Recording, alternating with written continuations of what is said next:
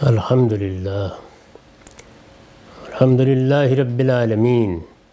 والصلاة والسلام علی محمد الامین۔ فاعوذ باللہ من الشیطان الرجیم۔ بسم اللہ الرحمن الرحیم۔ خواتین و حضرات، ہم میزان حصہ اول میں پہلے باب ایمانیات کا مطالعہ کر رہے ہیں۔ اس میں روز جزا پر ایمان زیر بحث ہے۔ روز جزا پر ایمان میں جس طرح میں نے مباحث کی تقسیم کی ہے، اس کے لحاظ سے پہلا عنوان روز جزا یا قیامت کے شواہد کا تھا۔ یہ شواہد ایک ایک کر کے بیان کیے گئے ہیں۔ اس میں آخری چیز اللہ تعالیٰ کی دینونت کا اسی دنیا میں ظہور ہے۔ دینونت یعنی جزا و سزا۔ پیغمبروں نے اس جزا و سزا کی منادی کی۔ اسی پر سارے دین کی دعوت کا انحصار ہے۔ اللہ تعالیٰ کی طرف سے جو ہدایت آئی، وہ اسی مدعا کو سامنے رکھ کر دی گئی کہ انسان جب اپنی موت کے بعد اٹھایا جائے اور اپنے پروردگار کی بارگاہ میں کھڑا ہو، تو وہاں وہ کامیابی اور کامرانی حاصل کر لے۔ یہ آخرت، یہ روز جزا، یہ قیامت کا دن، اس کے جو شواہد یہاں مذکور ہیں، وہ سب وہ ہیں جن کو قرآن مجید نے ایک ایک کر کے جگہ جگہ بیان کیا ہے۔ اس میں فیصلہ کن چیز کی حیثیت اس دینونت یا اس جزا و سزا کے ظہور کو حاصل ہے جو ایک قیامت سغرا کی حیثیت سے تاریخ میں بارہا نمایاں ہوا۔ اس کی مثالیں، یہاں میں نے چند مثالیں یہاں بیان کی ہیں۔ قرآن مجید میں یہ سب اس سے کہیں زیادہ تفصیل کے ساتھ موضوع بحث بنا ہے اور قرآن کی کئی صورتیں ہیں۔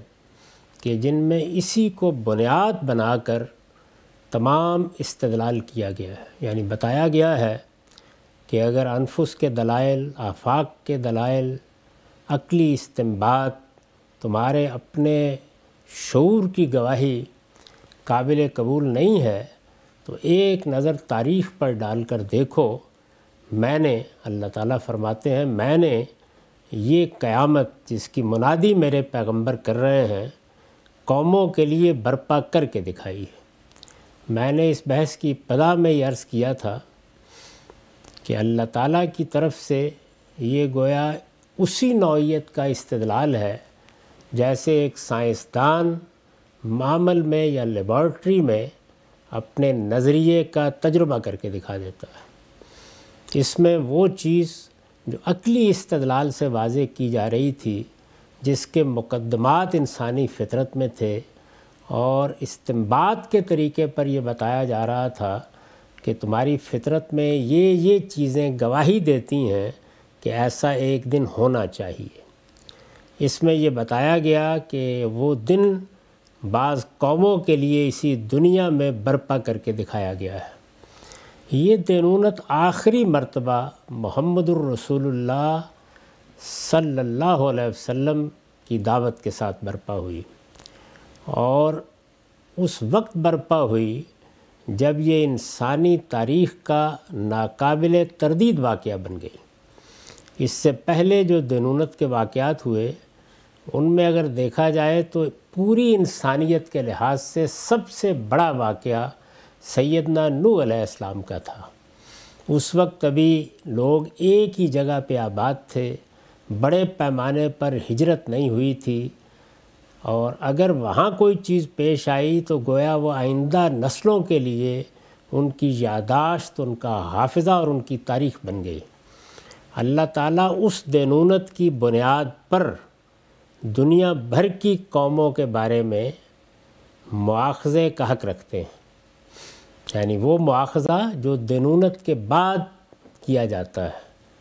لیکن محمد الرسول اللہ کی دینونت نے پھر آخری مرتبہ گویا پوری انسانیت کے لیے پھر اس کو تاریخ بنا دیا۔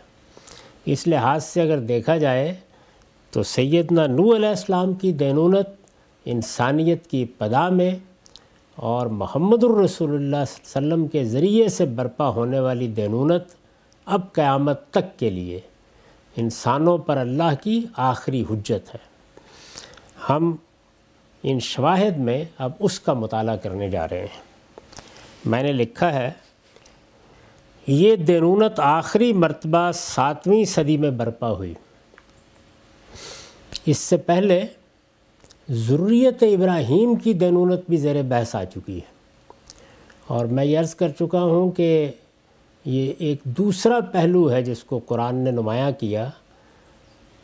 کہ اللہ تعالیٰ نے جب ایک قوم کا انتخاب کر لیا کہ وہ اس کی نمائندہ بنے گی، تو اسے بھی اپنی جزا و سزا کا نمونہ بنا دیا۔ وہ کس طرح بنایا، اس کی کیا تاریخ ہے، وہ بھی ہم دیکھ چکے ہیں۔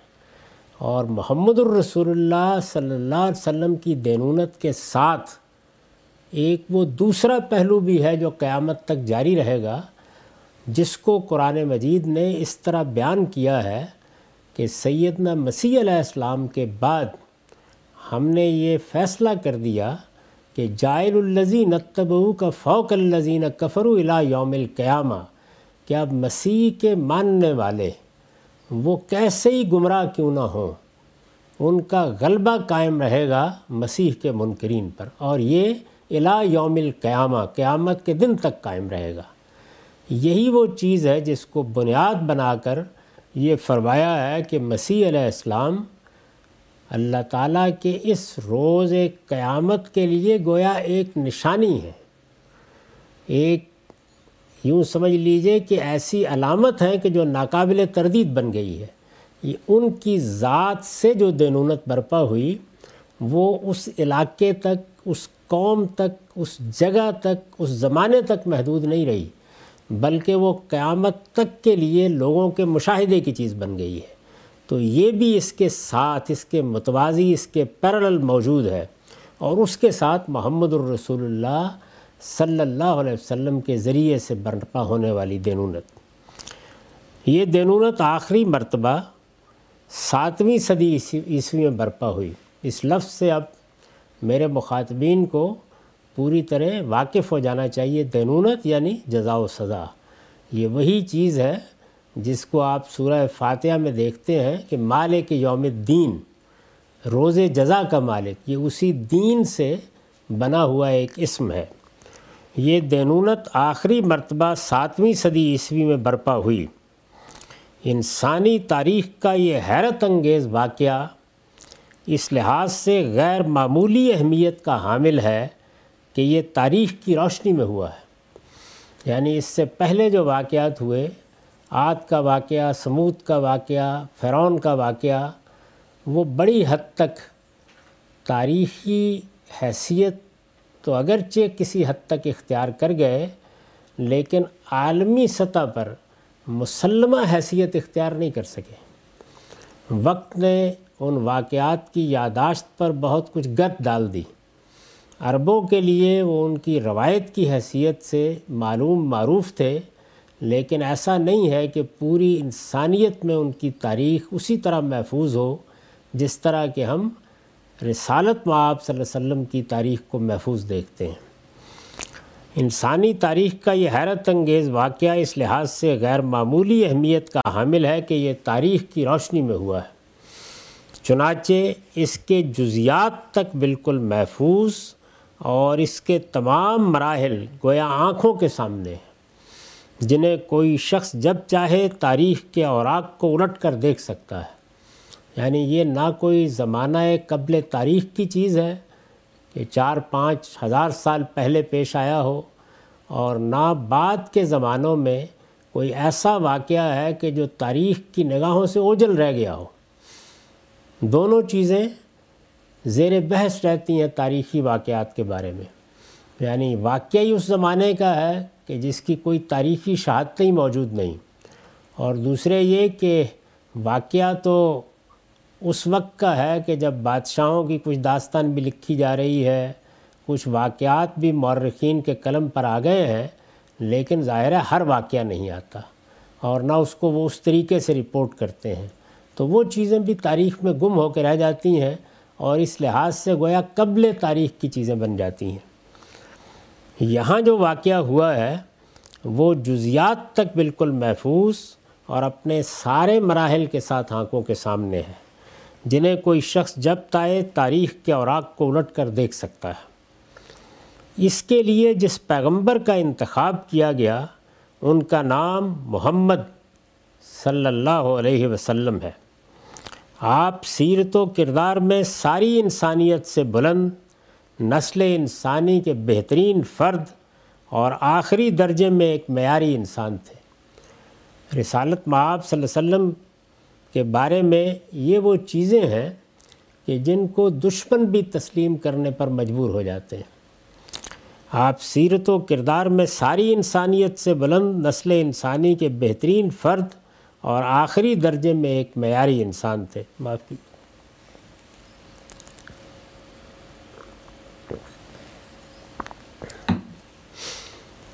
آپ کو چالیس سال کی عمر میں نبوت ملی۔ اس سے پہلے آپ کی پوری زندگی اخلاقی لحاظ سے اس قدر ممتاز تھی کہ آپ کی قوم آپ کو صادق اور امین کے لقب سے پکارتی تھی۔ اس کا ایک ایک فرد یہ گواہی دینے کے لیے تیار تھا کہ آپ کی امانت و دیانت ہر شبے سے بالا ہے اور آپ کبھی جھوٹ نہیں بول سکتے۔ یعنی جو قرآن مجید نے فرمایا کہ ان کا لا اللہ خلق نظیم یہ پیغمبر، آپ اخلاق عالیہ کی آخری عظمت پر فائز ہے یہ وہ حقیقت تھی کہ جو صرف قرآن کا بیان نہیں ہے، بلکہ تاریخی طور پر ہم جانتے ہیں کہ پوری قوم، بلکہ اس کا ایک ایک فرد اس کی گواہی دینے کے لیے تیار تھا۔ نبوت کے بعد بھی آپ کی قوم کے لوگوں نے آپ کے متعلق ہر موقع پر یہی شہادت دی درا حالے کہ اس وقت وہ آپ کی جان کے دشمن ہو چکے تھے۔ پہلی مرتبہ جب آپ کو وہی کا تجربہ ہوا اور آپ نے اپنی اہلیہ سے پریشانی کا اظہار کیا یعنی ذمہ داری کے پہلو سے پریشانی۔ اس کو جس طریقے سے ہماری روایتوں میں بیان کیا گیا ہے، وہ تو بالکل ایک پیمانی چیز ہے۔ لیکن ظاہر ہے کہ جس وقت ایک بڑا بوجھ ڈالا جاتا ہے، جیسے سیدنا موسیٰ علیہ السلام نے کہا کہ پروردگار، میں اس ذمہ داری کو کیسے ادا کروں گا؟ میں تو کوئی فصیح و بلیغ خطیب بھی نہیں ہوں۔ اور پھر یہ کہ میرے ساتھ ایک معاملہ بھی ہو چکا ہے قتل کا، وہ میری بات کہاں سنیں گے؟ تو اسی طرح کی پریشانی اتنی بڑی ذمہ داری جب ڈال دی جائے تو ہر شخص کو ہوتی ہے۔ پہلی مرتبہ جب آپ کو وہی کا تجربہ ہوا اور آپ نے اپنی اہلیہ سے پریشانی کا اظہار کیا تو انہوں نے آپ کو تسلی دیتے ہوئے کہا، بخدا، اللہ آپ کو کبھی رسوا نہ کرے گا، اس لیے کہ آپ صلہ رحمی کرتے ہیں، آپ ہمیشہ سچ بولتے ہیں آپ لوگوں کے بوجھ اٹھاتے ہیں، آپ ناداروں کو کما کر دیتے ہیں، آپ مہمان نوازی کرتے ہیں، آپ آفت زدوں کی مدد کرتے ہیں۔ یہ سیدہ خدیجہ کے الفاظ ہیں۔ یعنی بیوی سے بڑھ کر کون واقف ہوتا ہے؟ استاذ امام کہا کرتے تھے کہ یہ بیویاں ہیں جو ہمارا پردہ رکھ لیتی ہیں، ورنہ یہ پردہ فاش کرنے پر آ جائیں تو کوئی بھی کسی کو منہ دکھانے کے قابل نہ رہے۔ لیکن رسالت معاب صلی اللہ علیہ وسلم کے بارے میں یہ سیدہ کی گواہی ہے۔ اپنی ذات کے لیے آپ نے کبھی کسی سے انتقام نہیں لیا۔ یہاں تک کہ اپنے بدترین دشمنوں پر آخری فتح پانے کے بعد بھی آپ نے یہی کہا کہ جاؤ تم سب آزاد ہو، میں تمہارے خلاف کوئی داروگیر نہ کروں گا۔ یہ وہ الفاظ ہیں جو آپ کی زبان مبارک سے اس وقت نکلے جب مکہ فتح ہوا۔ لوگوں نے پوچھا، بلکہ آپ نے ان سے استفسار کیا کہ کیا خیال ہے کہ میں تمہارے ساتھ کیا سلوک کرنے والا ہوں؟ تو انہوں نے کہا کہ آپ اخن کریم، آپ بہت ہی محبت کرنے والے، شفقت فرمانے والے بھائی ہیں، ہم آپ سے یہی توقع کرتے ہیں۔ تو آپ نے فرمایا، میں تمہیں وہی بات کہتا ہوں جو یوسف نے اپنے بھائیوں سے کہی تھی کہ لا تصریب علیکم الجوم فانتم الطلقاء۔ تم پر آج کوئی سرزنش نہیں ہے، کوئی پرسش نہیں ہے، تم اب آزاد ہو جاؤ۔ یہ رسالت معاب صلی اللہ علیہ وسلم کی طرف سے اپنے اور اپنی صحابہ کے خلاف جو اقدامات تھے ان میں انتقام نہ لینے کا اعلان تھا۔ اس کا اللہ تعالیٰ کے قانون سے کوئی تعلق نہیں تھا۔ یعنی اس کی دینونت کے تحت جو معاملات آگے ہوں گے، وہ اس سے بالکل الگ ہیں۔ آپ کی زندگی بے غرضی کا بے مثل نمونہ تھی۔ قریش نے آپ کو مال و دولت، سرداری، بادشاہی، ہر چیز کی پیشکش کی۔ لیکن آپ نے ان میں سے کسی چیز کی طرف آنکھ اٹھا کر دیکھنا بھی پسند نہیں کیا۔ بلکہ یہ کہا کہ لوگ میرے ایک ہاتھ پر سورج اور دوسرے پر چاند بھی لا کر رکھ دیں تو میں اپنے موقف سے پیچھے ہٹنے کے لیے تیار نہ ہوں گا یہ وہ واقعات ہیں جو رسالت معاب صلی اللہ علیہ وسلم کی زندگی میں پیش آئے اور تاریخ کا ایک واقعہ بن گئے اور ان سے متعلق کوئی نظا نہیں ہے۔ مدینہ میں آپ کی حکومت قائم ہوئی مگر آپ نہایت معمولی حالت میں رہے۔ آپ کے حالات میں اس قدر غیر معمولی تبدیلی کے باوجود یعنی ایک تنہا انسان ایک سلطنت قائم کرنے والا بن گیا۔ آپ کے حالات میں اس قدر غیر معمولی تبدیلی کے باوجود، آپ کے رہن سہن اور طرز زندگی میں کوئی ادنا تبدیلی بھی نہیں آئی۔ غرض یہ کہ اپنی زندگی کے ہر دور اور ہر معاملے میں آپ ایک بے نظیر انسان تھے۔ ساری معلوم تاریخ میں کسی ایک شخص کا نام بھی نہیں لیا جا سکتا جس نے اخلاقیات کے جو آدرش بیان کیے ہوں، انہیں لوگوں نے اس کی زندگی میں اس طرح ب تمام و کمال ظاہر ہوتے دیکھا ہو۔ دنیا میں ایسے بہت سے لوگ پیدا ہوتے ہیں جو بڑی اعلیٰ باتیں کرتے ہیں، بہت بڑی بڑی چیزیں لوگوں کو بتاتے ہیں۔ ایسے نصب العین ان کے سامنے رکھتے ہیں کہ آدمی دیکھ کر ششتر رہ جاتا ہے کہ یہ چیزیں بھی حاصل ہو سکتی ہیں۔ اخلاقی اقدار کو ایک رومان بنا دیتے ہیں۔ لیکن پھر ان کی اپنی زندگی جب اس کی طرف نگاہ اٹھا کے دیکھا جاتا ہے تو معلوم ہوتا ہے کہ گفتار کے تو غازی تھے، لیکن سیرت و کردار کے معاملے میں وہ معیار قائم نہ رکھ سکے۔ ساری معلوم تاریخ میں کسی ایک شخص کا نام بھی نہیں لیا جا سکتا جس نے اخلاقیات کے جو آدرش بیان کیے ہوں، انہیں لوگوں نے اس کی زندگی میں اس طرح با تمام و کمال ظاہر ہوتے دیکھا ہو۔ یعنی جو کہا، جس کی تعلیم دی، جس کا دعویٰ لے کر اٹھے، وہی سب کچھ پوری کی پوری زندگی میں دکھا دیا۔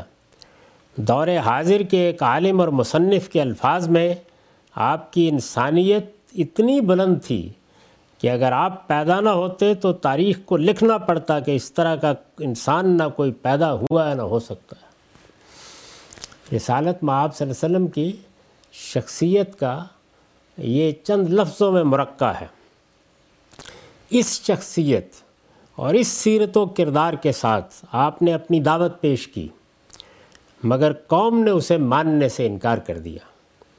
آپ نے انہیں خبردار کیا کہ نبوت کے ساتھ آپ رسالت کے منصب پر بھی فائز ہیں اور خدا کی عدالت بن کر آئے یعنی پہلے مرحلے میں اگر آپ قرآن مجید کو پڑھیں تو آپ نے اپنی قوم کو بار بار متنبع کیا کہ میں اللہ کا نبی ہوں اور صرف نبی ہی نہیں، اس کا رسول بھی ہوں۔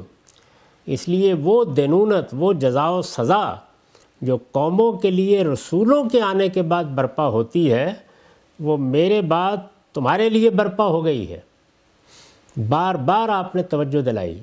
قرآن مجید میں دینونت کے واقعات جب سنائے گئے، سورہ عراف میں دیکھیے، سورہ حود میں دیکھیے، سورہ قمر میں دیکھیے، جگہ جگہ بیان کیے گئے۔ اور یہ بتایا گیا کہ یہ اللہ کے رسول ہیں جو تمہاری طرف آ گئے ہیں۔ یہ سائل کی درخواست لے کر نہیں آئے کہ واپس ہو جائیں گے۔ ان کو مانو گے تو اس کے بھی کچھ نتائج ہیں۔ ان کو نہیں مانو گے تو اس کے بھی کچھ نتائج ہیں۔ اور وہ ہر حال میں نکلیں گے۔ تم انکار کرنے پر اصرار کرو گے۔ تو بتا دیا گیا کہ وہ نتیجہ نکلے گا جو قوم نوح کے لیے نکلا تھا، جو قوم عاد کے لیے نکلا تھا، جو قوم سمود کے لیے نکلا تھا۔ وہ ساری تاریخ سنائی گئی۔ اس شخصیت اور اس سیرت و کردار کے ساتھ آپ نے اپنی دعوت پیش کی، مگر قوم نے اسے ماننے سے انکار کر دیا، آپ نے انہیں خبردار کیا یعنی بار بار خبر دیا کہ نبوت کے ساتھ آپ رسالت کے منصب پر بھی فائز ہیں اور خدا کی عدالت بن کر آئے ہیں۔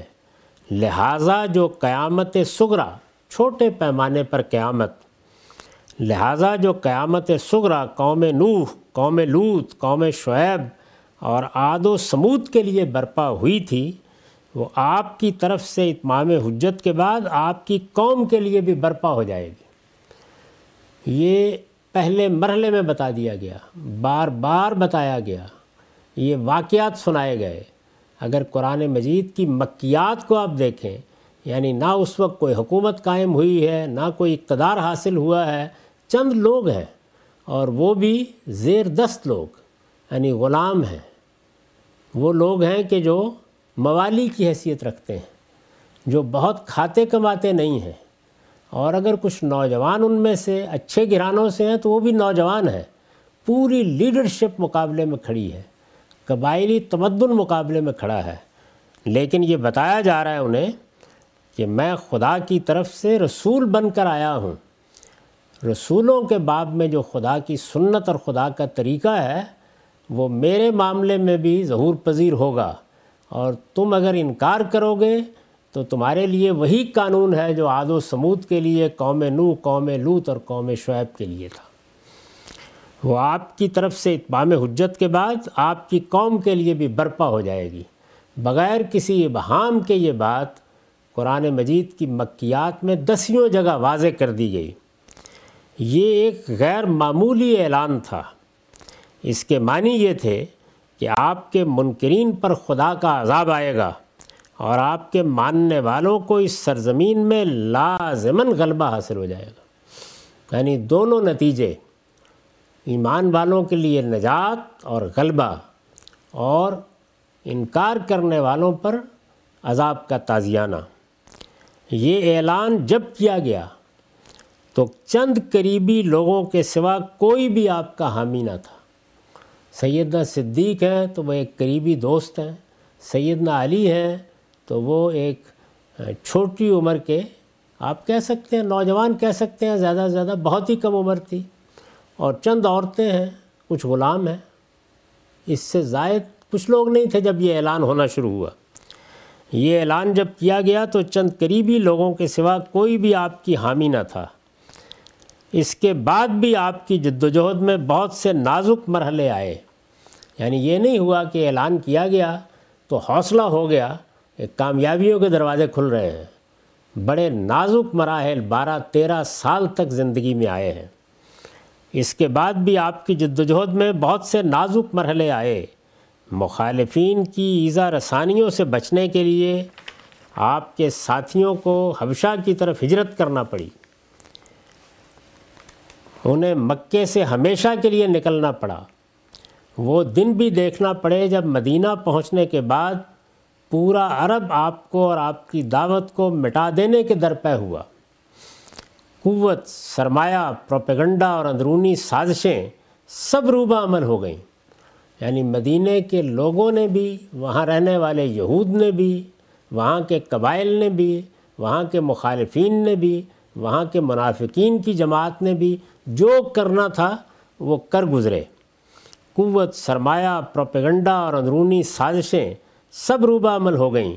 یہ ساری تفصیلات اگر کوئی چاہے تو قرآن مجید کے صفات پر پڑھ سکتا ہے۔ قرآن مجید نے یہ ساری تاریخ محفوظ کر دی ہے۔ ہر لمحے یہ محسوس ہوتا تھا کہ چاروں طرف پھیلے ہوئے آپ کے دشمن آپ کو اچک لے جائیں گے۔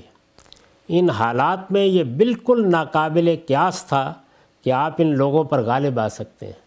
یعنی اس وقت اگر کوئی شخص بڑے سے بڑا دانشور کھڑا ہو کر یہ صورتحال دیکھتا اور یہ سنتا کہ یہ ایک دن سب لوگ اللہ کے عذاب کی گرفت میں ہوں گے اور محمد صلی اللہ علیہ وسلم اور ان کے ساتھی یہاں غلبہ حاصل کر لیں گے، تو وہ ہنس دیتا۔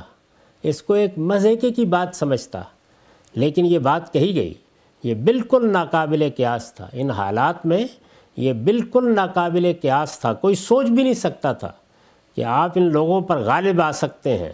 لیکن قرآن نے ہر موقع پر اسی اعتماد اور قطعیت کے ساتھ فرمایا کہ آپ اللہ کے رسول ہیں۔ ان تمام مخالفتوں کے رغم اللہ آپ کو غالب کر کے رہے گا۔ سورہ صف کی آیت آٹھ نو کو دیکھیے۔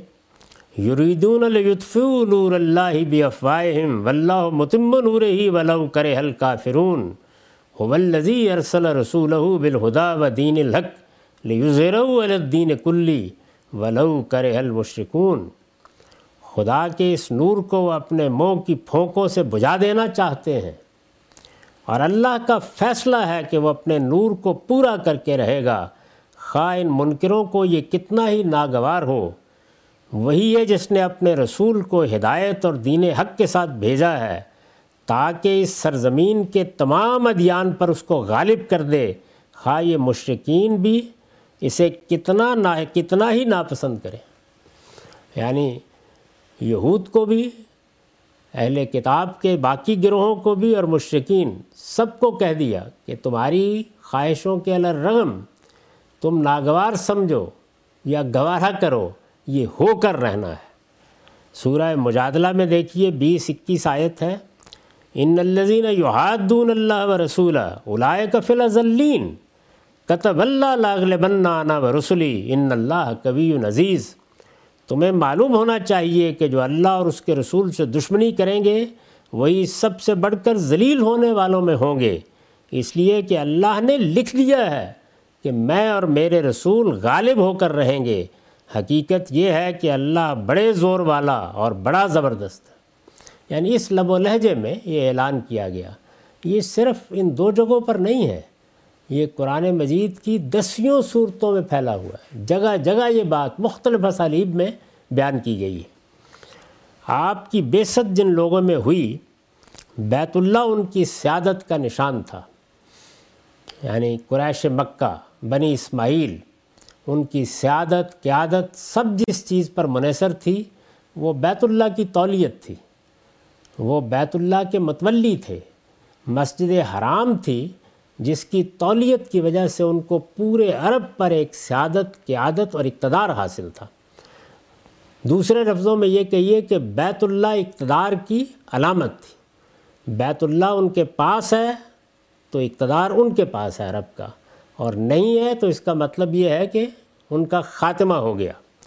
آپ کی بیست جن لوگوں میں ہوئی، بیت اللہ ان کی سیادت کا نشان تھا۔ وہ اس کے متولی تھے۔ ام القرا مکہ اور اس کے نواح میں جو اثر و رسوخ انہیں حاصل تھا، اس کی بنا پر کوئی شخص یہ تصور بھی نہیں کر سکتا تھا کہ آپ ایک دن اس کی تولیت سے انہیں معذول کر دیں گے۔ یعنی سوچ بھی نہیں سکتا تھا کوئی کہ ایک دن محمد الرسول اللہ کھڑے ہوں گے، ایک تنہا انسان جس نے یہاں دعوت کی ابتدا کی تھی، اور وہ یہ کہہ رہا ہوگا کہ قریش کے لوگوں، تم اس سے معذول ہوئے اگر تم ایمان قبول کرنے والے نہیں ہو۔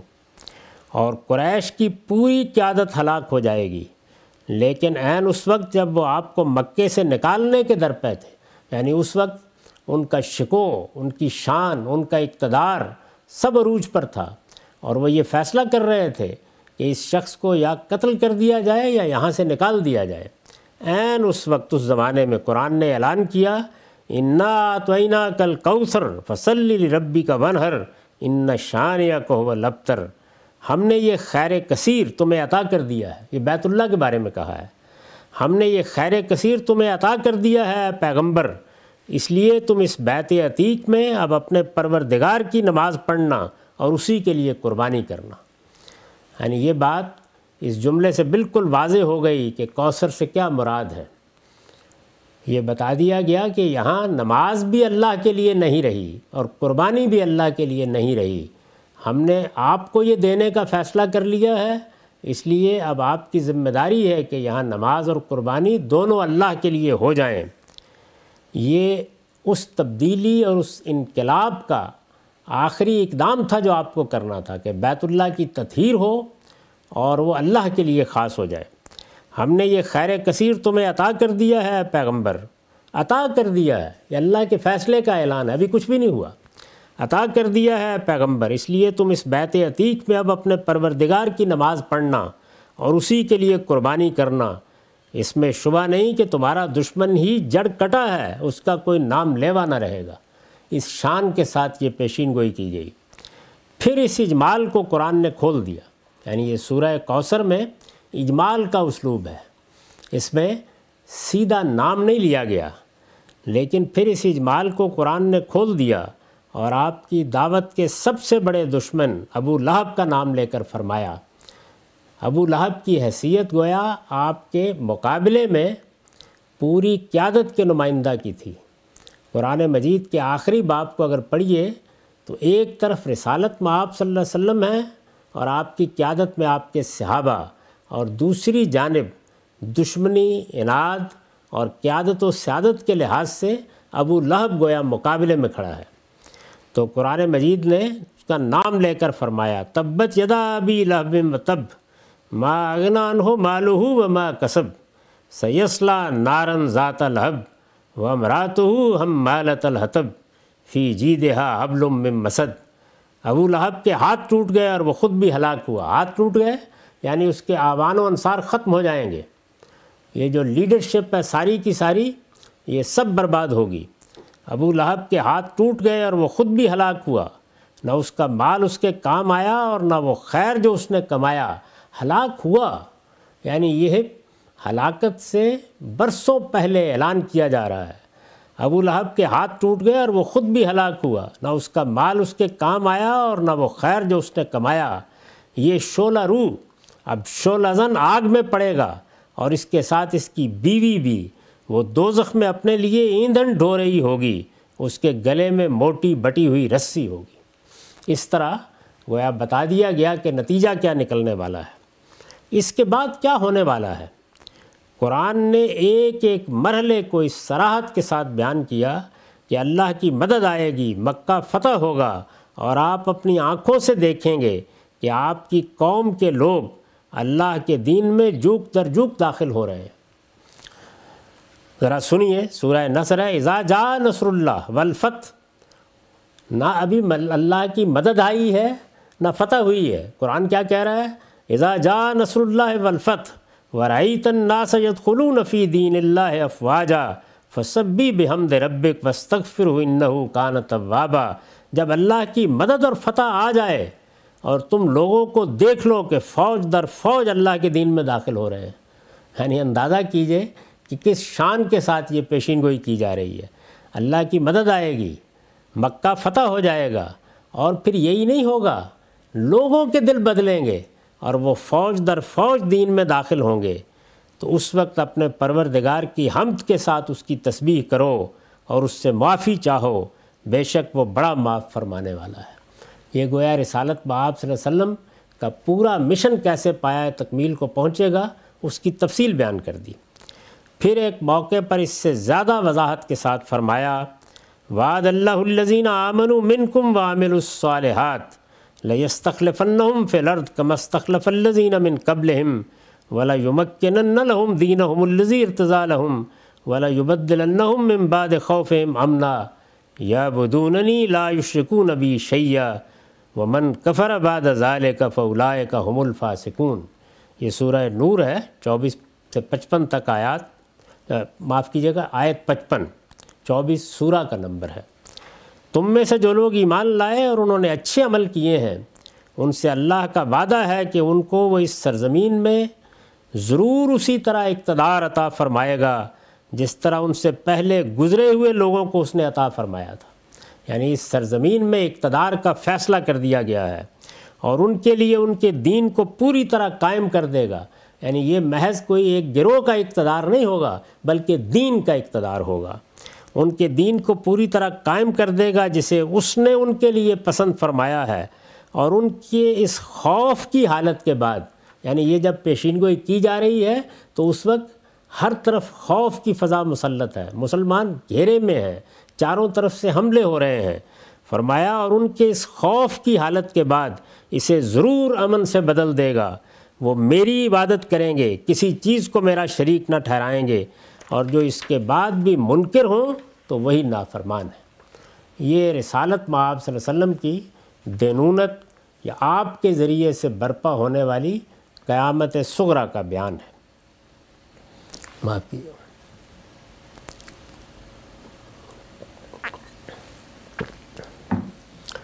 یہ کسی انسان کے الفاظ نہیں تھے کہ ابدی حسرتوں کے ساتھ فضا میں تحلیل ہو جاتے، یہ خدا کے الفاظ تھے جو اس کے پیغمبر کی زبان پر جاری ہوئے۔ اس لیے تھوڑے ہی دنوں میں تاریخ بن گئے۔ ایک ایسی تاریخ جس کی کوئی مثال دنیا کی تاریخ سے پیش نہیں کی جا سکتی۔ چنانچہ خدا کی نصرت آئی، خدا کی مدد آئی۔ مدینہ میں رسول اللہ صلی اللہ علیہ وسلم کی حکومت قائم ہوئی۔ بدر کا مارکہ ہوا۔ اور قریش کی قیادت میں آپ کی دعوت کے تمام معاندین اس میں ہلاک ہو گئے۔ یعنی یہ عجیب واقعہ ہوا کہ ہوتا یہ ہے بالعموم کہ جب جنگ ہوتی ہے تو عام سپاہی، عام لوگ لڑنے والے وہ مرتے ہیں۔ یہاں بالکل برعکس یہ ہوا کہ پوری قیادت کھیت رہی۔ اور اس کی پہلے پیشین گوئی کر دی تھی رسول اللہ علیہ وسلم نے۔ جب آپ تاریخ میں پڑھیں گے کہ چھڑی لے کر کھڑے ہوئے اور یہ فرمایا کہ یہاں اتبا گرے گا، یہاں ابو جیل گرے گا، پوری قیادت کے بارے میں بتا دیا تھا۔ بدر کا مارکہ ہوا اور قریش کی قیادت میں آپ کی دعوت کے تمام معاندین اس میں ہلاک ہو گئے۔ ابو لہب نے اس عذاب سے بچنے کی کوشش کی۔ اس کے بارے میں چونکہ نام لے کر پیشین گوئی کی گئی تھی، اس لیے اس نے اس عذاب سے بچنے کی کوشش کی اور جنگ میں شامل نہیں ہوا۔ اس کو اندازہ تھا کہ کیا ہونے والا ہے۔ لیکن بدر کی شکست کے صرف سات دن بعد قرآن کی پیشین گوئی پوری ہو گئی اور بنی ہاشم کے سردار کا عدسے کی بیماری سے اس طرح خاتمہ ہوا کہ مرنے کے بعد تین دن تک کوئی اس کے پاس نہ آیا۔ یہاں تک کہ اس کی لاش سڑ گئی اور بدبو پھیلنے لگی۔ آخر کار ایک دیوار کے ساتھ رکھ کر اس کی لاش پتھروں سے ڈھانک دی گئی۔ مکہ فتح ہوا۔ بیت اللہ کی تولیت مسلمانوں کو منتقل ہو گئی۔ یعنی وہ کوثر جس کے بارے میں کہا گیا تھا کہ عطا کر دیا، وہ مل گیا۔ بیت اللہ کی تولیت مسلمانوں کو منتقل ہو گئی۔ خدا کے اس گھر کو بتوں سے پاک کر کے نماز اور قربانی دونوں اللہ کے لیے خاص کر دی گئیں۔ اسی کا حکم دیا گیا تھا۔ پورا عرب مسلمان ہو گیا۔ اور ہر شخص نے اپنی آنکھوں سے دیکھ لیا کہ قرآن کی تعبیر کے عین مطابق لوگ جوک در جوک اللہ کے دین میں داخل ہو رہے ہیں۔ چنانچہ دین کو تمکن حاصل ہوا۔ یہی الفاظ استعمال کیے گئے تھے سورہ نور کی آیت میں۔ خدا کی شریعت نافذ ہو گئی اور کسی دوسرے دین کا اقتدار سرزمین عرب میں باقی نہیں رہا۔ یعنی اللہ کے دین کو بتمام و کمال غلبہ حاصل ہو گیا۔ اس کے بعد بھی جو لوگ انکار پر قائم رہے، ان کے متعلق اس کے بعد بھی یعنی ان سب واقعات کے بعد بھی جو لوگ انکار پر قائم رہے، ان کے متعلق نو ہجری میں حج اکبر کے موقع پر اعلان کر دیا گیا کہ حرام مہینے گزر جانے کے بعد وہ عذاب کی زد میں ہوں گے اور مسلمان ان کے مشرقین کو جہاں پائیں گے قتل کر دیں گے۔ یعنی ایسی بے بسی تاری ہوگی دشمنوں پر کہ مسلمان ان کا قتل عام کریں گے اور وہ آگے سے ادنا درجے میں آواز بھی نہیں نکال سکیں گے۔ اور اہل کتاب کو محکوم بنا کر ان سے جزیہ لیں گے۔ یہ سب بتا دیا گیا سورہ توبہ میں۔ یہاں تک کہ رسول اللہ صلی اللہ علیہ وسلم کے دنیا سے رخصت ہو جانے کے بعد آپ کے جانشینوں نے چند ہی برسوں میں ان سب سلطنتوں کا تختہ بھی الٹ دیا، جن کے حکمرانوں کو اپنی وفات سے پہلے آپ نے خط لکھ کر اسلام کی دعوت دی تھی۔ اپنی وفات سے کم و بیش چار، ساڑھے چار سال پہلے آپ نے عرب کے گرد و پیش کے حکمرانوں کو بھی بتا دیا تھا کہ تمہاری سلطنتیں بھی قائم نہیں رہ سکتی۔ یہاں تک کہ رسول اللہ صلی اللہ علیہ وسلم کے دنیا سے رخصت ہو جانے کے بعد آپ کے جانشینوں نے چند ہی برسوں میں ان سب سلطنتوں کا تختہ بھی الٹ دیا جن کے حکمرانوں کو اپنی وفات سے پہلے آپ نے لکھ کر اسلام کی دعوت دی تھی۔ اور صاف بتا دیا تھا کہ وہ سلامتی چاہتے ہیں تو آپ کی دعوت قبول کر لیں۔ اس لیے کہ خدا کے رسول کی طرف سے اتمام حجت کے بعد انہیں لازماً مغلوب ہو کر رہنا ہے۔ ان کی سلطنت اب قائم نہیں رہ سکتی۔ ان میں روما و ایران کی وہ عظیم سلطنتیں بھی تھیں جن کی باہمی کشمکش میں ایک موقع پر قرآن نے پیشین گوئی کی تھی کہ رومی اگرچہ اس وقت مغلوب ہو گئے ہیں، مگر قریب وہ ایرانیوں پر غلبہ پالیں گے۔ اور قرآن کی یہ حیرت انگیز پیشین گوئی بھی اس کی تمام دوسری پیشین گوئیوں کی طرح حرف بحرف پوری ہو گئی تھی۔ یہ محمد الرسول اللہ صلی اللہ علیہ وسلم کے ذریعے سے برپا ہونے والی دینونت تھی، جس نے گویا آخری مرتبہ پورے عالم پر یہ حقیقت واضح کر دی کہ جس طرح اللہ تعالیٰ کی جزا و سزا کا ظہور اس سرزمین عرب میں اس وقت ہوا ہے محمد الرسول اللہ جس قیامت کی منادی کر رہے ہیں، وہ بھی ایک دن اسی طرح پوری دنیا کے لیے، پورے عالم کے لیے برپا ہو جائے گی۔ یہ شواہد ہیں جو قرآن مجید نے قیامت کے اس بات میں پیش کیے ہیں۔ یہ باب اس کے ساتھ ہی پایا تکمیل کو پہنچ گیا۔ اب ہم علامات قیامت کا مطالعہ کریں گے۔ اقول و قولی حاضہ وسطر اللہ لی ولکم ولسائل المسلم اب دس منٹ کا وقفہ ہے، اس کے بعد سوالوں کی نشست ہوگی۔ بسم اللہ الرحمن الرحیم۔ اب میں سوالوں کے لیے حاضر ہوں۔ جی میم صاحب بہت شکریہ آپ کے وقت کا آغاز کرتے ہیں۔ آج میں چاہتا ہوں ذرا تفصیلی آپ کا نقطہ نظر جانوں اس موضوع کے اوپر کہ ہمارے ہاں جب عام مسلمان مذہب اسلام کو پڑھنا شروع کرتا ہے، علماء کی لکھی ہوئی کتابوں کا مطالعہ کرتا ہے، جس میں انہوں نے دین کو سمجھایا ہے تو ایک نقطہ نظر جو بہت وضاحت سے سامنے آتا ہے وہ یہ ہے کہ اللہ کا دین قرآن و سنت میں موجود ہے، شریعت کے احکام متعین ہیں، اس کی تفصیلات فقہ کی کتابوں میں ہیں۔ لیکن اسی دین کے اندر ایک انسٹیٹیوشن ہے، ایک مرتبہ ہے، ایک مقام ہے جو اولیاء اللہ کو حاصل ہوتا ہے۔ کچھ ایسے لوگ ہیں جو بہت ریاضت، عبادت میں گزرتے ہیں اور خوشو تزلل اور اطاعت کے نتیجے میں وہ اللہ کے دوست بن جاتے ہیں، اللہ کے قریب ہو جاتے ہیں۔ تو ان کو ایک خاص مقام اور مرتبہ اللہ کے حاصل ہوتا ہے۔ ہم دیکھتے ہیں بر صغیر میں بالخصوص پوری ایک روایت ہے، ان اولیاء اللہ کی، اور بتایا جاتا ہے کہ ولایت ایک مقام ہے جو کچھ لوگوں کو حاصل ہوتا ہے اور پھر اس میں بھی درجات ہیں۔ اور یہ وہ لوگ ہیں جو اللہ کے اتنے قریب ہیں کہ لوگوں کی سفارش بھی کر سکتے ہیں، لوگوں کے معاملے میں، لوگوں کے حال، احوال یہ بھی جان سکتے ہیں۔ کہا جاتا ہے، نگاہ ولی میں وہ تاثیر دیکھی، بدلتی ہزاروں کی تقدیر دیکھی۔ سوال یہ ہے کہ اللہ کی جو کتاب ہے، دین کا جو سورس ہے قرآن مجید، بہت کیٹیگوریکلی میں آپ سے پوچھنا چاہتا ہوں کہ اس کے اندر یہ ولی اور ولایت کا کوئی تصور، کوئی انسٹیٹیوشن اس کی کوئی فکری بنیاد کیا آپ کے چالیس پچاس سال کے اللہ کی کتاب کے مطالعے میں سامنے آ سکی ہے؟ میں نے تو یہ جو تصور آپ نے بیان کیا ہے، اسی میں آنکھ کھولی تھی۔ اپنے والد سے جو سب سے پہلے دین کی باتیں سنی وہ اولیائی کے حوالے سے سنی اس سے پہلے بھی میں یہ عرض کر چکا ہوں کہ میرے والد کو بھی اس کا بہت شوق تھا اور میرا بھی چونکہ ادبی رجحان تھا، تو صوفیہ کی شاعری سب سے پہلے میرے لیے ایک لحاظ سے آپ یہ کہہ سکتے ہیں کہ تفریح طبع کا ذریعہ بھی بنی۔ فہم و فکر کا ذریعہ بھی بنی ذہنی تشکیل کا ذریعہ بھی بنی اور میرے لیے اولین علم اور ہدایت بھی وہی تھی۔ میں نے اپنی زندگی یہاں سے شروع کی تھی۔ اس کے بعد بھی بہت اشتغال رہا۔ مجھے بڑی اچھی طرح یاد ہے کہ شیخ اتار کی تذکرت الاولیاء میں اسکول کے زمانے میں اسی شوق سے پڑھتا اور والد کو پڑھ کے سناتا تھا۔ جیسے اب برسوں سے قرآن کے ساتھ تعلق ہے۔ وہ جو واقعات اس میں بیان ہوتے ہیں، جس طرح کی چیزیں اس میں نمایاں کی جاتی ہیں، وہ گویا شب و روز کی چیزیں تھیں۔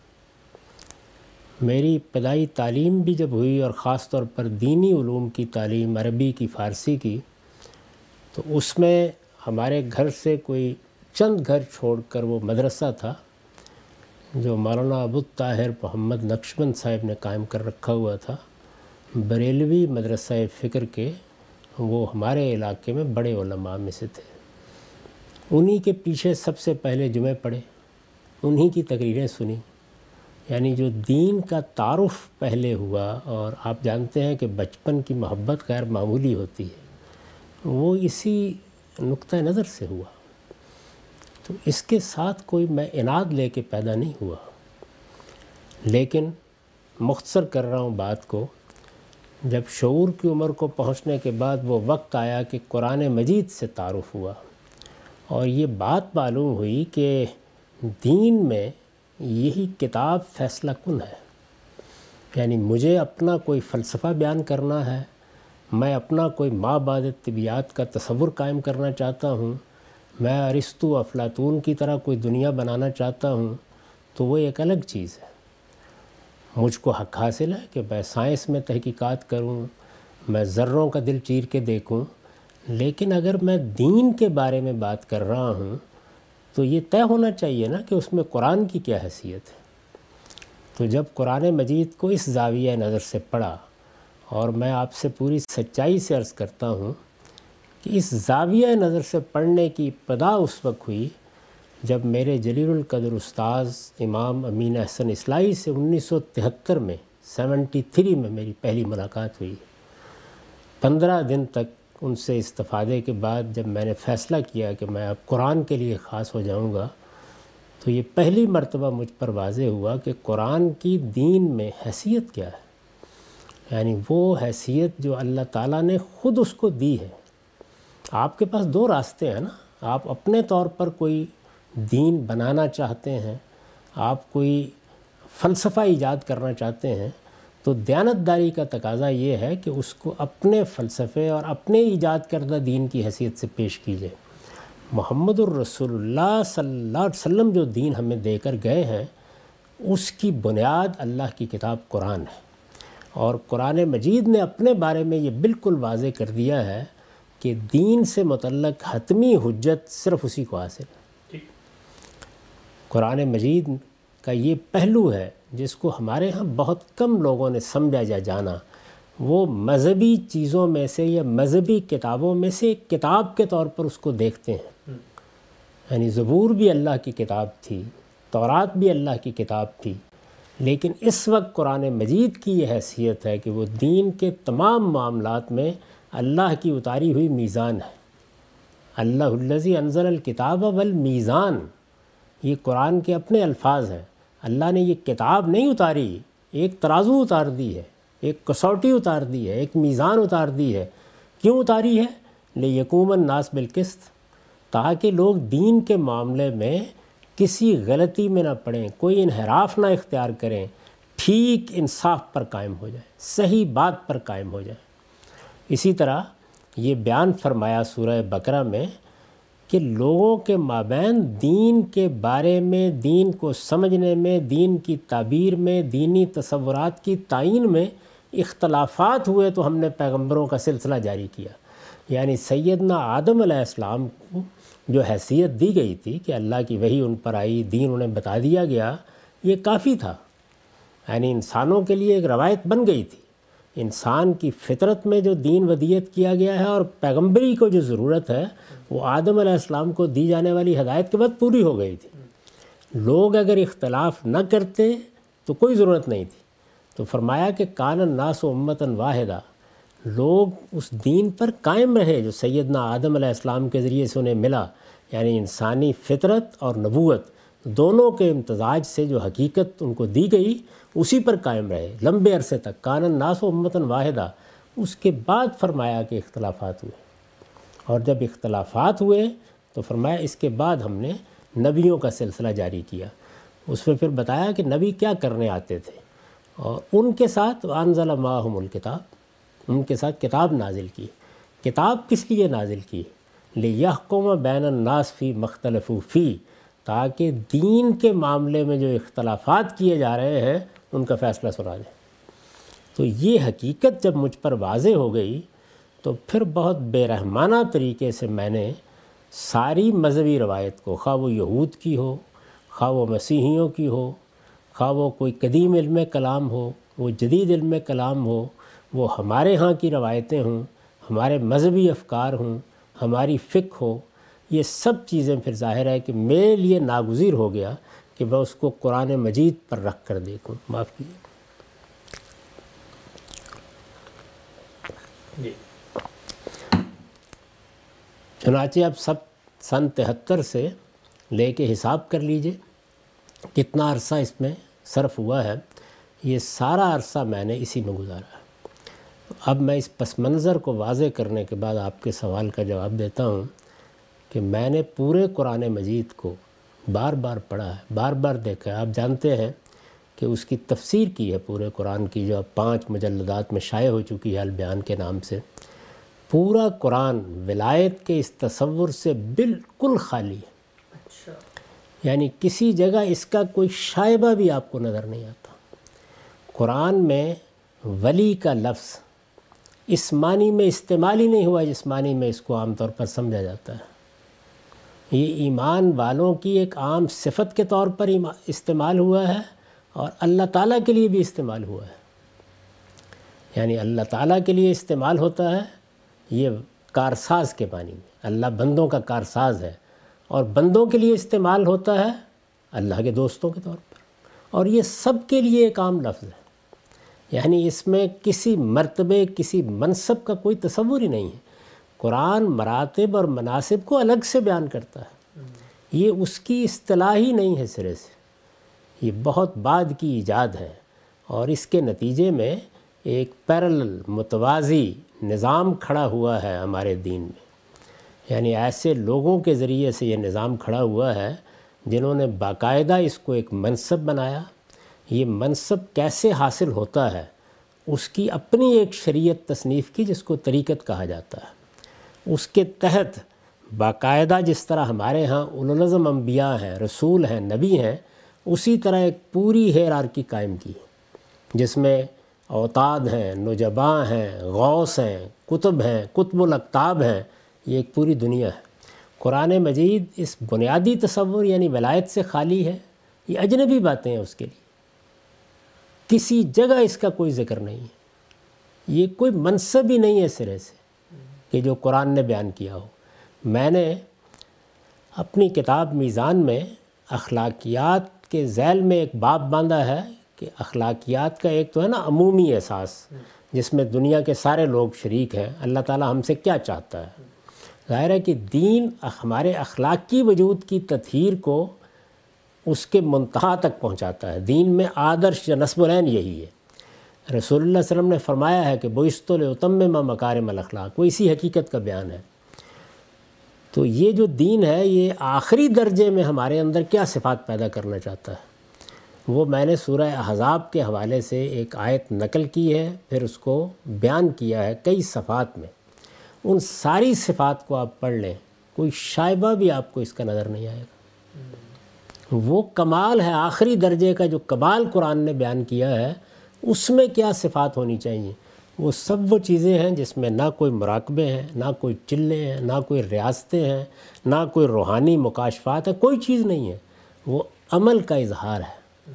اسلام میں ہوتا ہے، ایمان میں ہوتا ہے، روزے میں ہوتا ہے، اللہ تعالیٰ کے ساتھ ہمارے تعلق میں ہوتا ہے، اخلاقی حدود کی پاسداری میں ہوتا ہے، اس کو آپ نکال کے پڑھ سکتے ہیں۔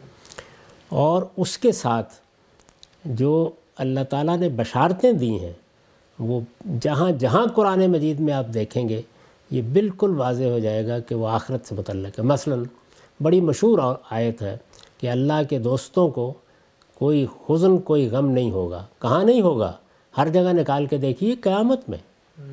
اس دنیا میں تو اللہ کے پیغمبر اور رسول بھی غم زدہ ہوئے ہیں خوف میں رہے ہیں۔ قرآن مجید نے بتایا ہے کہ کس کس نوعیت کی بات رہی ہے۔ صحابہ کرام کے بارے میں یہ کہا ہے کہ یہ یہ تکلیفیں، یہ مصیبتیں، اس طرح کے غم، یہ سب ان کے امتحان کے لیے ان پر آئے۔ باقاعدہ بیان کیا اس بات کو۔ جو اللہ تعالیٰ نے یہ فرمایا کہ لا خوف علیہم ولاحم یا جنون یہ جنت کی تعبیر ہے کہ جس وقت تم میری بارگاہ میں حاضر ہوگے تو یہ سارے غم ختم ہو جائیں گے اور یہ سارے اندیشے ختم ہو جائیں گے۔ ان چیزوں کو اٹھا اٹھا کر دنیا میں لایا گیا۔ قرآن مجید کو آپ پڑھیں تو وہ بالکل واضح تصویر اس کی بیان کر دیتا ہے۔ تو وہ صفات ہیں جو بیان ہوئی ہیں۔ اس کے بعد یہ بات کہ اللہ کا قرب حاصل ہو، فرمایا کہ اس کا ظہور بھی قیامت میں ہوگا۔ اولائک المقربون، یہ قیامت میں یہاں کے اعمال کے نتیجے میں سابقون کو ملنے والا درجہ ہے۔ وہاں ملے گا۔ یعنی یہاں کوئی خدا کے تخت کے ساتھ نہیں بیٹھا ہوا۔ اس دنیا میں بڑے ہوں یا چھوٹے، عارف ہوں یا عامی، سب سے جس چیز کا تقاضا ہے وہ ایمان بالغیب ہے۔ ایمان بالغیب کا مطلب اندھا ایمان نہیں ہوتا یعنی عقل کی بنیاد پر ماننا، بن دیکھے ماننا۔ ایمان بالغیب میں بے ظرفیت کی ہے، غیب میں رہتے ہوئے ماننا۔ یہاں شہود جس کو کہتے ہیں نا کہ صدیقین کو مشاہدہ ہو جاتا ہے، حقائق کھل جاتے ہیں، روحانی مراتب ہو جاتے ہیں، یہ قرآن کے پورے فلسفے کے خلاف ہے۔ قرآن مجید نے اپنی ساری دعوت کی بنیاد ایمان بالغیب پر رکھی ہے۔ اور یہ بات کہ اس دنیا میں جو ہم نیکی کرتے ہیں، خیر کرتے ہیں، اس کے بھی اگر کوئی مراتب کے نام قرآن نے دیے ہیں، تو وہ کیا ہیں؟ وہ یہ نہیں ہے جو لوگ بیان کرتے ہیں۔ نہ غوث، نہ کتب نہ داتا، نہ غریب نواز، نہ روحانیت کے مراتب پانے والے، یہ سب چیزیں قرآن مجید کے لیے بالکل اجنبی ہیں۔ آپ دیکھیے اس نے کیا کہا۔ اولائک، آپ پہلے سورہ فاتحہ کو دیکھیں۔ وہاں پر آپ دعا کرتے ہیں۔ کیا دعا کرتے ہیں؟ کہ پروردگار دن سرات المستقیم، ہمیں سیدھے راہ کی ہدایت بخش۔ سرات الزینہ انعمتا علیہم، کن کی راہ جن پر تیرا انعام ہوا؟ اس کو آگے بیان کیا ہے۔ اولائے کا مال لذینہ انم اللہ علیہم۔ اللہ تعالیٰ نے جن پر انعام کیا، میرے بندے کیا کریں؟ مراقبہ کریں ریاضت کریں، رہبانیت اختیار کریں، تپسیا کریں، کہیں جا کر بیٹھیں دھنی رمائیں، دنیا چھوڑیں۔ کچھ نہیں کہا میں یت اللہ و رسول ہوں اللہ اور اللہ کے رسول کی اطاعت کریں اپنی زندگی میں، ان کا حکم مانیں۔ اس میں بھی دیکھیے حکم مانے کے الفاظ استعمال کیے ہیں۔ یعنی اللہ کی ہدایت، اللہ کے پیغمبر کی ہدایت کے سامنے سر تسلیم خم کر دینا، اسی کو اسلام کہتے ہیں۔ یہ بیان کر کے کہا کہ جو لوگ یہ کریں گے، وہ قیامت میں کن کے ساتھ اٹھیں گے؟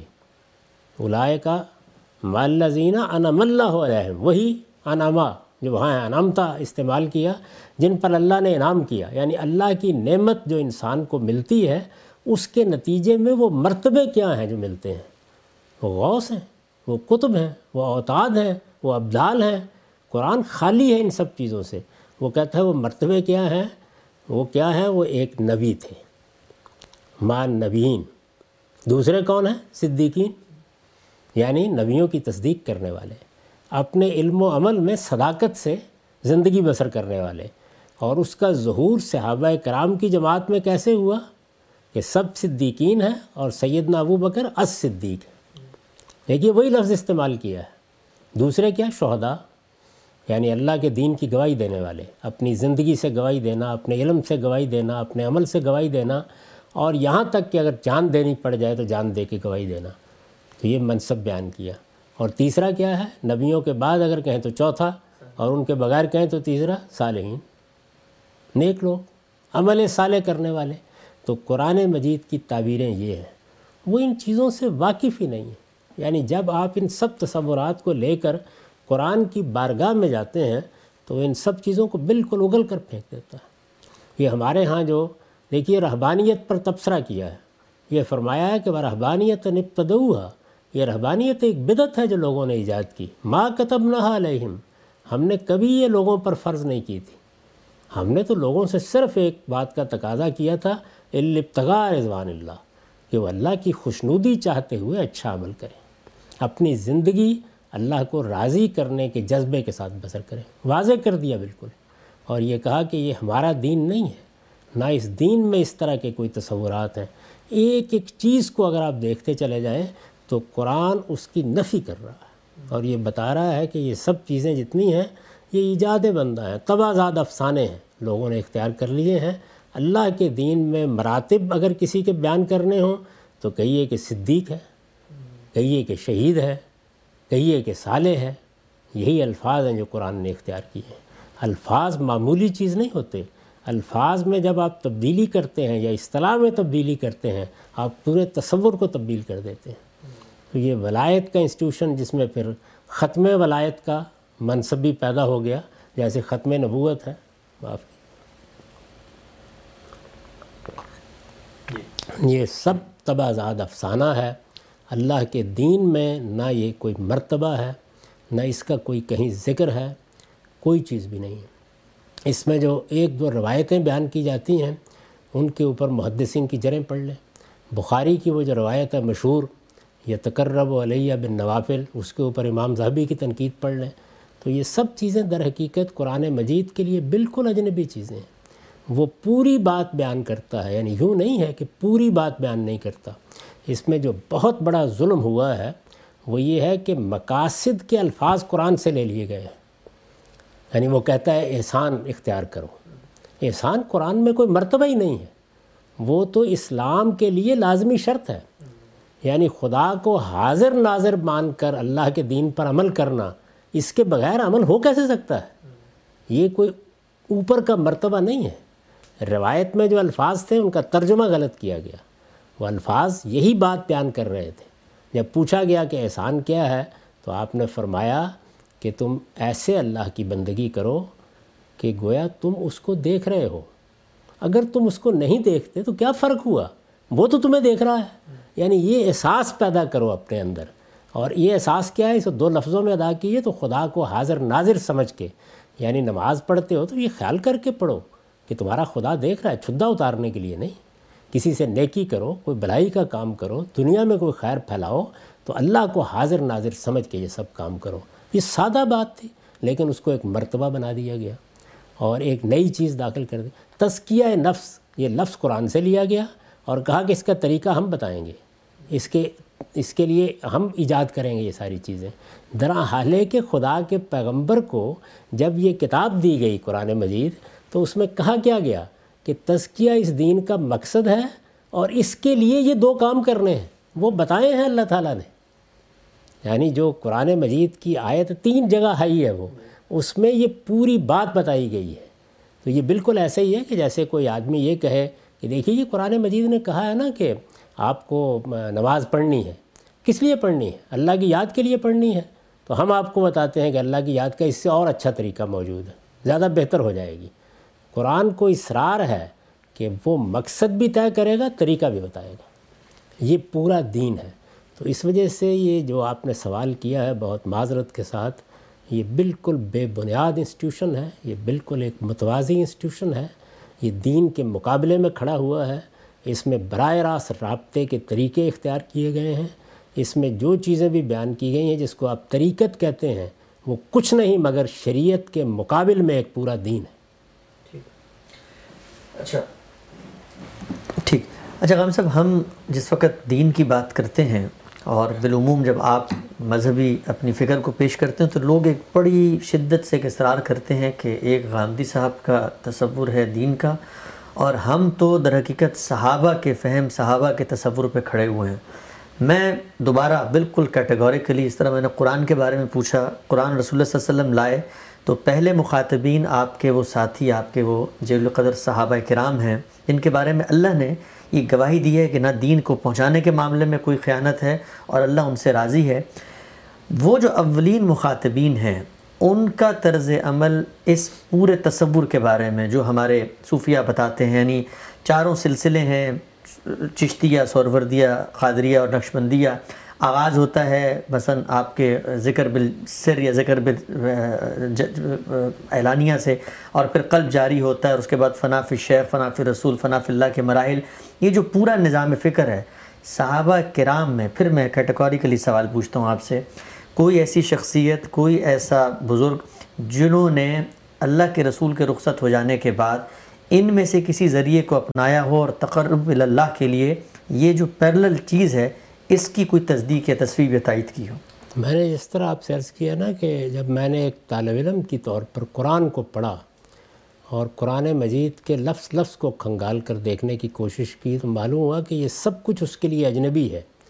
یہ رسول اللہ کی زندگی اور صحابہ کے لیے بھی بالکل اجنبی چیز ہے۔ ان کے ہاں ان میں سے کوئی اصطلاح کبھی آپ نے دیکھا کہ استعمال ہوئی؟ کوئی حدیث کے ذخیرے میں، کوئی آثار صحابہ کے ذخیرے میں کبھی یہ اصطلاحات استعمال کی گئیں، کبھی اس طرح کے واقعات ان کو پیش آئے، کبھی اس طرح کی کرامتوں کا صدور ان سے ہوا، کوئی چیز آپ کو نہیں ملے گی۔ وہی تصور جو قرآن نے دیا ہے، وہ اس کا بہترین نمونہ تھے۔ اور ان کے حق میں قرآن کی شہادت ہے کہ کن تم خیر امتن، وہ بہترین گروہ تھا جس کو اللہ تعالیٰ نے دین کی شہادت کے لیے، دنیا کے لیے مبوس کیا۔ یہ بہت بڑا اعزاز ہے جو قرآن مجید نے ان کے لیے بیان کیا ہے۔ لیکن وہاں کیا ہے؟ یعنی اللہ کی کتاب اور پیغمبر۔ بس جو دین ان سے ملا، اس کا وہ نمونہ ہے۔ اور اس میں کیا ہے؟ وہی چیزیں ہیں جو میں بارہا بیان کرتا ہوں۔ یعنی عبادات ہیں۔ اور ان میں بھی ہر سطح کے اوپر اس کا التظام ہے۔ یعنی ایک بدو کی سطح پر بھی ہے عمر و بکر کی سطح پر بھی ہے۔ لیکن وہ چیز ایک ہی ہے۔ یعنی اس میں کوئی فرق واقع نہیں ہوتا۔ جو بھی زندگی ہے ان کی، وہ اسی کا بہترین نمونہ ہے۔ اسی لیے حضور نے یہ فرمایا بھی کہ اگر تم یہ کبھی فیصلہ کرنا چاہو تو یہ دیکھا کرو کہ ماں آنا علیہ خوابی میں اور میرے صحابہ کا طریقہ کیا ہے۔ تو اس میں کہیں یہ چیز نہیں ملتی۔ رسول اللہ علیہ وسلم کے بعد جب خلفۂ راشدین نے نظم سنبھالا ہے بڑے بڑے مسئلے پیش آئے ہیں ان کو، جن میں انہوں نے بحثیں کی ہیں۔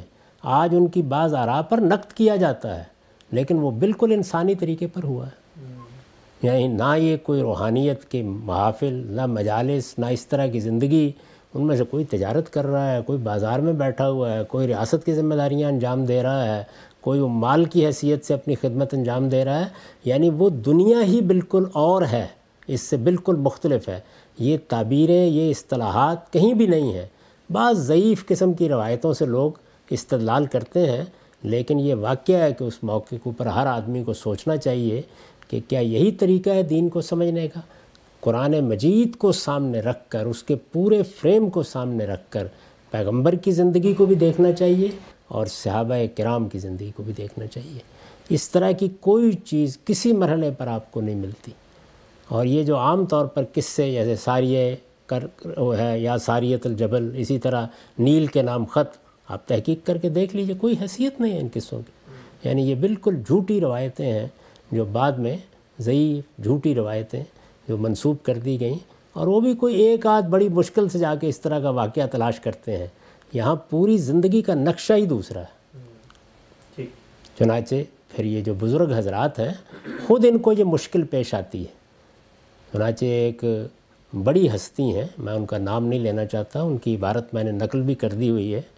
انہوں نے جب یہ سوال اٹھایا کہ آخر کیا وجہ ہے؟ یہ ایک طرف ہمارے مشائق ہیں اور ہمارے اولیاء ہیں کہ جن سے تو کسی گناہ کا صدور نہیں ہوتا اور صحابہ کرام سے ادھر غلطی بھی ہو جاتی ہے، گناہ بھی ہو جاتے ہیں۔ تو اس کی پھر انہوں نے دلیل دی کہ اصل میں تو چونکہ دین کو پایا تکمیل تک پہنچنا تھا، تو اس لیے صحابہ نے گناہ کر کے تکوینی طور پر دین کی تکمیل کا ذریعہ بننے کے لیے اپنے آپ کو پیش کر دیا۔ اور وہاں مصرع نقل کیا ہے کہ تو مشق ناز کر خون دو عالم میری گردن پر۔ تو مشق ناز کر خون دو عالم میری گردن پر۔ تو یہ افسانہ ترازی ہے، ان کی کوئی حقیقت نہیں ہے۔ ایسی چیزوں کے معاملے میں ہمیشہ یعنی آپ کے پاس دو راستے ہیں۔ یا آپ اللہ کی کتاب کو دین کا ماخذ بنائیں گے، اس کی بنیاد پر دین کی بات اس کی بنیاد پر کریں۔ اللہ کی کتاب کو مرکز اور محور بنا کر پوری کتاب میں دیکھ لیں، کسی جگہ یہ وہاں سے ایک ولی کا لفظ پڑھ لیا، یہ دیکھا ہی نہیں کس معنی میں استعمال ہوا ہے کس سیاق میں استعمال ہوا۔ ہے وہ چونکہ لفظ استعمال ہو گیا ہے یہ بالکل ایسی ہی بات ہے، جب میں نے لوگوں کو توجہ دلائی بیس سو پندرہ میں کہ یہ خلافت کوئی دینی اصطلاح نہیں ہے۔ یہ تو عربی زبان کا ایک لفظ ہے اور قرآن میں ان تین معنی میں استعمال ہوا ہے۔ اسی طرح کا معاملہ اس لفظ کا ہے، جس کو آپ ولی کہتے ہیں۔ کوئی اصطلاح نہیں، کوئی تعبیر نہیں۔ قرآن مجید نے جس وقت یہ بیان کرنا چاہا ہے کہ مراتب کیا انسان حاصل کرتا ہے، تو میں نے آپ کو بتایا کہ کیا بیان کیے ہیں۔ یعنی اللہ کے پیغمبر ہیں، جن کو اللہ نے بڑا درجہ دیا، اس کے بعد صدیقین ہیں، شہداء ہیں، صالحین ہیں، بس۔ اور یہ سب آپ دیکھیے، صدیقین آپ کے عمل کی تعبیر ہے، نہ کسی روحانی مرتبے کی۔ شہادت آپ کے عمل کی تعبیر ہے، تو وہاں سارا کا سارا جو زور ہے، وہ اس چیز پر ہے۔ اور یہاں صورتحال کیا ہے؟ یہاں یہ ہے کہ افلاق کی سیریں ہیں۔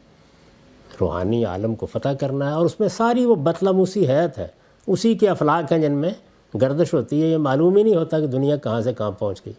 تو یہ سب چیزیں جتنی ہیں، یہ حقیقت ہے کہ نہ اللہ کی کتاب انہیں قبول کرتی ہے، نہ پیغمبر کے ارشادات انہیں قبول کرتے ہیں اور نہ صحابہ کرام کی زندگی انہیں قبول کرتی ہے۔ اچھا تین پہلوؤں پر میں مزید چاہتا ہوں ہم بات کریں اور بالکل فوکسڈ کیٹیگوریکلی ان کے اوپر قرآن مجید کی روشنی میں کہا ہی جاتا ہے کہ جب یہ ہمارے جل قدر صوفیاں ہیں، انہوں نے مذہب پر غور کیا، تو غور کرنے کے نتیجے میں تین پہلو، ایک توحید، ایک نبوت اور تیسرا دین کے اندر جو نظام فکر ہے، جس کے ذریعے سے آپ اللہ کے قریب ہوں گے، ان میں جدوجہد کی کچھ مشقیں اور ریاضتیں۔ تینوں کو میں الگ الگ لینا چاہتا ہوں۔ پہلی چیز یہ کہ توحید کے بارے میں کہا جاتا ہے کہ جی توحید کے چار مراتب ہیں، عام آدمی کی توحید، منافق کی توحید، متکلمین کی توحید اور اخص الخواص کی توحید۔ تو اور اس کی پھر ایک توجہ پیش کی جاتی ہے کہ بھائی یہ سب ضروریات آپ عملی زندگی میں جائیں تو پیدا ہوگی، جب بحث پیدا ہوگی تو متکلم توحید بتائے گا، منافقین ہوں گے تو ان کی ایک توحید ہوگی، عام مسلمان کی توحید ہے، لیکن خالص توحید کی یہ کیٹیگرائزیشن کرنی پڑے گی۔ سوال میرا آپ سے یہ ہے کہ توحید کی یہ کیٹیگرائزیشن کیا اللہ کی کتاب قرآن مجید میں کسی مقام، کسی جگہ پر ہوئی ہے؟ اور عقلی طور پر کیا یہ قرآن کی روشنی میں کیٹیگرائز کی جا سکتی ہے؟ دیکھیے، توحید اللہ کی صفات کمال میں سے ایک صفت ہے۔ آپ میری کتاب میزان میں دیکھیے، وہاں میں نے یہ بتایا ہے کہ جب ہم اللہ پر ایمان لاتے ہیں، تو اس ایمان میں ہمیں یہ جاننا چاہیے کہ ہم کس ہستی پر ایمان لا رہے ہیں۔ اس ہستی کی کیا ذات کا کوئی تعارف قرآن کراتا ہے؟ نہیں کراتا، بلکہ تنبیہ کرتا ہے کہ اس کی ذات تمہاری گرفت میں نہیں آ سکتی۔ اس کی ذات کے لیے کوئی تمثیل بھی موجود نہیں ہے کہ تم اس کا جنت کی چیزوں کی طرح تصور کر سکو۔ لئی سا کمسل ہی شے اس کے بعد یہ بتاتا ہے کہ اس کی صفات جمال کیا ہیں، اس کی صفات جلال کیا ہیں، اس کی صفات کمال کیا ہیں۔ ان صفات کمال میں سے ایک صفت ہے، اس کا واحد اور عہد ہونا، یکتا ہونا، یگانہ ہونا۔ اس کو تعبیر کرتا ہے قرآن مجید لا الہ الا اللہ کے الفاظ میں۔ تو یہ الوحیت کی توحید ہے۔ بس پورے قرآن مجید میں دیکھ لیجیے، کوئی اور چیز ہے ہی نہیں۔ یہ بحث کے منافق کا ایمان کیا ہوتا ہے، یہ ایمان کی بحث ہے۔ اس کا توحید سے کیا تعلق ہے؟ یعنی جب میں نے اللہ کے دین کو مانا، تو اگر میں نے دھوکہ دینے کے لیے مانا ہے، تو یہ منافق کا ایمان ہوگا۔ اگر میں نے دل کی گہرائیوں سے اس حقیقت کو سمجھ کر مانا ہے، تو یہ ایک سچے صاحب ایمان کا ایمان ہوگا۔ یہ بحث اگر کرنی ہے تو وہاں کریں۔ اس کا، اس صفت سے کیا تعلق ہے؟ تو اس وجہ سے یہ توحید کیا ہے؟ وہ قرآن مجید نے بالکل واضح کر دیا اللہ کے سوا کسی کو الہ نہیں مانا جائے گا۔ اور پھر منفی طور پر بتا دیا ہے کہ شرک کیا ہوتا ہے۔ یعنی اللہ کی ذات میں سے کسی کو قرار دینا، اللہ کو کسی ذات میں سے قرار دینا، اللہ تعالیٰ کے لیے خلق کو تنہا ماننا یہ توحید کا تقاضا ہے اور امر کو بھی، لہٰذا خلق و امر میں کسی کو شریک کرنا۔ اللہ الہ الخلق و والامر۔ تو شرک کو منفی طور پر بتا دیا اور توحید کیا اللہ کی صفات کمال میں سے ایک صفت ہے، وہ یکتا اور جگانا ہے، عاد ہے، ذات بے ہمتا ہے۔ تو یہ ہے اصل میں بس قرآن مجید کی توحید۔ سادہ، واضح، اس میں یہ جتنی باتیں بھی بیان کی جاتی ہیں، یہ توحید وجودی ہے اور اللہ کے سوا کوئی مقصود نہیں رہنا چاہیے۔ قرآن اس سے بالکل خالی ہے۔ یہ اس کی بحث ہی نہیں ہے۔ اللہ پر ایمان کے تقاضے کیا ہیں؟ یہ بحث ہی بالکل الگ ہے۔ تو میں نے ان تقاضوں کو دین حق کے ذیل میں بیان کیا ہے۔ یہ اگر بیان کرنے تھے تو وہاں بیان ہونے چاہیے۔ تقاضے کیا ہیں؟ اور وہ تقاضے بھی اللہ کی کتاب بتائے گی کیا ہے پوری کتاب میں شروع سے لے کے آخر تک کہیں پڑھ جائیے، کہیں یہ تقاضا کیا گیا ہے کہ تم اگر یہ مانو گے کہ اللہ کے سوا کوئی موجود ہی نہیں ہے، تو یہ توحید کا کمال ہوگا۔ کہاں کہا گیا ہے؟ کس آیت میں کہا گیا ہے؟ کہاں یہ بات بیان ہوئی ہے؟ قرآن مجید ان تصورات سے بھی بالکل خالی ہے۔ یہ معلوم نہیں کیسے پیدا ہوئے۔ معلوم ہے کیسے پیدا ہوئے۔ یعنی میں اس کی تاریخ بتا سکتا ہوں آپ کو کیسے پیدا ہوئے۔ یعنی ظاہر ہے ایک فلسفے کی ٹریڈیشن ہے۔ جو قائم ہوئی، یونان سے قائم ہوئی، اسکندریہ سے ہوتی ہے آئی فلاطنس میں ہاں پرورش پائی، اس کے بعد وہ ہمارے ہاں داخل ہوئی، مسیحی متکلمین نے اس کا پس منظر تخلیق کیا، پھر بڑے بڑے لوگ ہمارے ہاں بھی پیدا ہوئے، انہوں نے اس کو سمجھا اور اس میں انہوں نے بھی کمال کی، بعض چیزیں بیان کی، وہ ان کی وہ ماں بعد طبیعت ہے جو ان کے تخیل کی کرشمہ سازی ہے۔ اگر اس کو تخیل کی کرشمہ سازی کے طور پر بیان کریں تو میں بھی داد دوں گا۔ لیکن وہ ہے کیا؟ وہ شاعری ہے۔ حقائق وہ ہیں جو اللہ کی کتاب نے بیان کیے ہیں۔ تو ایک بڑا شاعر مثال کے طور پر جب ایک تخیل کا محل استوار کرتا ہے، وہ اقبال نے کہا ہے نا کہ محل ایسا کیا، تعمیر عرفی کے تخیل نے تصدق جس پہ حیرت خانہ ہے، سینہ و فارابی۔ یعنی سینہ و فارابی بھی یہ فلسفی ہیں۔ سینہ و فارابی بھی جب اپنے تخیل سے ایک ماورا دنیا بناتے ہیں، تو وہ بھی بڑے کمال کی ہوتی ہے۔ لیکن اس کا ماخذ کیا ہے؟ اس کا ماخذ تخیل ہے۔ ایک اعلیٰ تخیل رکھنے والا شاعر ایک چیز تعمیر کر دیتا ہے۔ آپ اس کے تلسم میں کھو کر رہ جاتے ہیں۔ ایک فکشن رائٹر یہ کام کرتا ہے۔ آپ ایک ناول پڑھ رہے ہوتے ہیں، وہ ایسے لگتا ہے کہ جیسے اس نے حقیقی دنیا آپ کے گرد تخلیق کر دی ہے۔ تو فلسفے کی سطح پر بھی یہ کام ہوتا ہے، فکر کی سطح پر بھی یہ ہوتا ہے۔ یہ وہ کام ہے۔ اور یہ اپنے آپ کو ایک زمانے میں بیان کر چکے اس کے بعد کھو کر کہیں دنیا میں ختم ہو گئے۔ قرآن نے جو علم کا تصور پیدا کیا ہے وہ بھی ان کے تصور علم سے بالکل مختلف ہے۔ اچھا دوسرا پہلو جو ہم صاحب وہ ہے نبوت کا۔ کہا جاتا ہے کہ جی نبوت جو ہم صوفیہ کی کتابیں پڑھتے ہیں کہ وہ ایک مقام ہے پیغمبروں کو ملتا ہے وہ اختصاص کے ساتھ شریعت دے کے ملتا ہے۔ لیکن ایک دوسرا سلسلہ ہے جس کا آغاز فیضان وجود سے ہوتا ہے انسان کے ہونے سے ہی جس طرح شہد کی مکھی کو اللہ الہام کرتا ہے، اسی طرح یہ مقام جس طرح انبیاء کو ملتا ہے، یہی مقام جو ہے وہ عام آدمی کو بھی ملتا ہے۔ اور پھر اس میں ترقی پاتے پاتے اقتصابی طور پہ ایک وائڈ طریقے سے ایک آدمی اس مقربین کی جگہ پہ پہنچ جاتا ہے۔ تو یہ جو تصور نبوت ہے اور اس کی جو توجہ پیش کی جاتی ہے، اس کو قرآن مجید کسی مقام پہ قبول کرتا ہے؟ قرآن مجید، نہ حدیث، نہ صحابہ کرام۔ خود سوچیں کہ یہ جو نبوت عامہ کی تعبیر اختیار کی گئی ہے یعنی یہ کیوں ضرورت پیش آئی؟ ہے کیا وجہ ہے؟ وہ تو بڑی سادہ بات تھی جو قرآن میں بیان ہوئی ہے کہ ایک جبلی وہی ہوتی ہے، وہ لفظ کا استعمال ہے۔ یعنی وہی یا اللہ کی طرف سے رہنمائی، یہ جبلی حیثیت سے بھی ہوتی ہے استراری طور پر بھی ہوتی ہے۔ یعنی یہ جو ہمارے لیے اللہ تعالیٰ نے علم کے راستے کھولے ہوئے ہیں، وہ مسیحی ہوں، وہ ہندو ہوں، کوئی ہوں، جس وقت انسان اس دنیا پر غور کرتا ہے تو آپ دیکھیں کہ سائنسدانوں کو بھی بعض اوقات ایک چیز سوچ جاتی ہے۔ اس طرح کا مکاشفہ کو مجھے دس مرتبہ ہوا ہوگا وہ کیا ہوتا ہے؟ یعنی آپ کسی چیز پر غور کر رہے ہیں، سمجھنے کی کوشش کر رہے ہیں، اچانک معلوم ہوتا ہے کہ چیز آپ پر واضح ہو گئی۔ ہوتا ہے اس دنیا میں۔ اس کا کیا تعلق ہے اس سے؟ جو وہی زیر بیس ہے، پیغمبروں کی وہی یا الہام پیغمبروں کا زیر بیس ہے، وہ اللہ کا کلام ہے، مخاطبہ الہی ہے۔ مخاطبہ الہی کی کوئی دوسری صورت اس دنیا میں موجود ہی نہیں ہے۔ وہ کبھی اقتصابی نہیں ہوتا۔ یعنی اس کا اقتصاب کیا ہی نہیں جا سکتا۔ یوں نہیں ہے کہ آپ جد و جہد کریں گے اور اس کے نتیجے میں اللہ تعالیٰ آپ کو اس مرتبے پر فائز کر دیں گے۔ یہ منزل ہی نہیں ہے جو قرآن نے دکھائی۔ ہے نبوت محبت ربانی ہے۔ وہ اس طرح ملتی ہے جس طرح کہ سیدنا موسیٰ کا واقعہ قرآن نے بیان کیا ہے۔ یعنی سردی کا موسم ہے، رات کا وقت ہے، کوئی خواب و خیال میں بھی نہیں ہے۔ اچانک آواز آتی ہے اور کہا جاتا ہے یہ ذمہ داری دے دی گئی ہے۔ رسالت معاب صلی اللہ علیہ وسلم کے ساتھ بھی بالکل ایسے ہی ہوا ہے۔ تو یہ نبوت جو ہے وہ اللہ کی طرف سے دیے جانے والا ایک منصب ہے۔ یہ کوئی جد و جہد کر کے، اتباع کر کے، پیروی کر کے حاصل کرنے کی چیز نہیں ہے۔ یہ قرآن کے لیے بالکل اجنبی چیز ہے یہ کہ ایک تابع کی حیثیت سے آپ کو نبوت ملے، امتی کی حیثیت سے نبوت ملے۔ کیا چیز ہوتی ہے؟ نبوت کا ایک ہی منصب ہے۔ فرق صرف یہ ہے کہ بعض نبیوں کو نبی کی حیثیت سے بھیجا جاتا ہے اور بعض کو رسالت کا منصب دیا جاتا ہے۔ تو وہاں رسول اور نبی یعنی دونوں کے اندر اللہ کا مخاطبہ ہوتا ہے، اللہ کی وہی ہوتی ہے، وہ وہی کلام ہے اللہ تعالیٰ کا۔ جو شہد کی مکھی کو وہی ہوتی ہے یا استراری طور پر انسان کو ہدایت ملتی ہے، جس کو بیان کیا ہدینہ السبیل، جس کو بیان کیا ہدینہ النجدین، وہ کوئی محسوس کلام نہیں ہوتا اللہ تعالیٰ کا۔ وہ امر الہی ہے جو نازل ہوتا ہے اور اس کو بیان کیا قدر فہدا اللہ تعالیٰ ایک اندازہ مقرر کرتے ہیں، پھر انسان کو اس کی ہدایت پہ ڈال دیتے ہیں۔ اس میں بھی اللہ تعالیٰ کی طرف سے رہنمائی ہوتی رہتی ہے، لیکن وہ غیر محسوس ہوتی۔ ہے اور اگر کسی موقع پر کوئی خواب یا رویا دکھایا جاتا ہے، تو اس کی نوعیت بھی ہوتی ہے کہ وہ تعبیر کا محتاج ہوتا ہے۔ اس میں کوئی براہ راست بات نہیں کی جاتی۔